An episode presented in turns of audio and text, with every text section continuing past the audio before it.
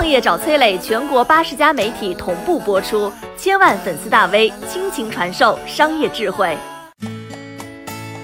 王思聪是如何以一己之力撑起中国电竞的一片天的？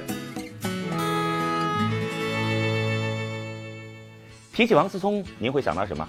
泡夜店美女环绕，逗爱狗微博耍宝，他是娱乐圈纪委，炮轰冯小刚，手撕范冰冰。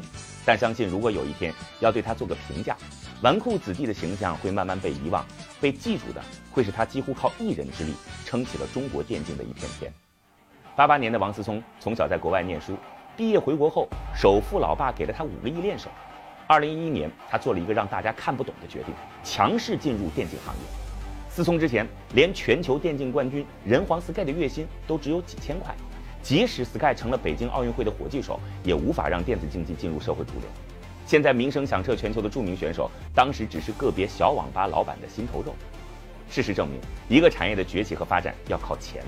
王思聪入场后，收购一线战队，花费千万招人，打造顶级豪门，行业内人心惶惶，生怕自家队员被王思聪看上，纷纷大喊“狼来了”。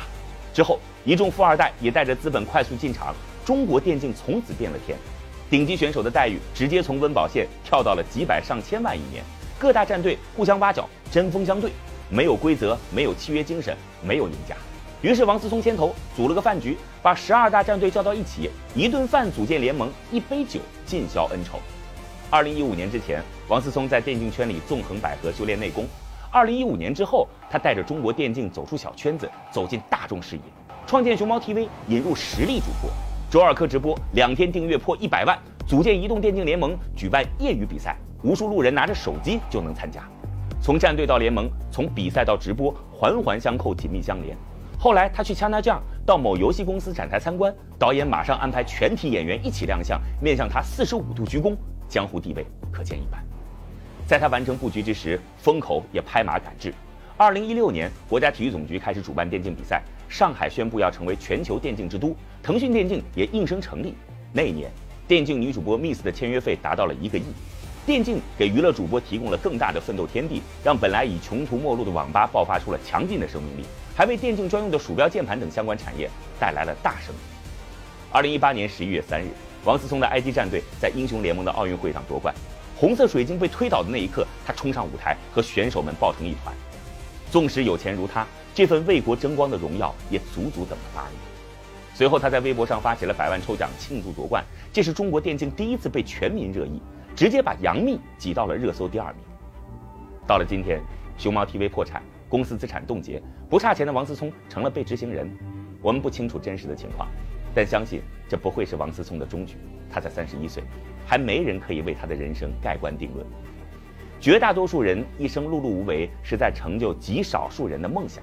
极少数人终其一生，无非是想在历史的长河留下一瞥印记。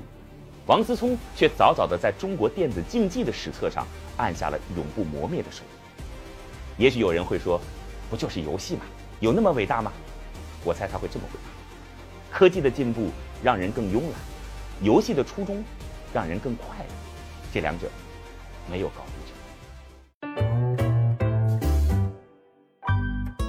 我是崔磊，很多互联网公司都曾邀请我去分享创业方面的课程，包括抖音、快手、百度、阿里、腾讯等等。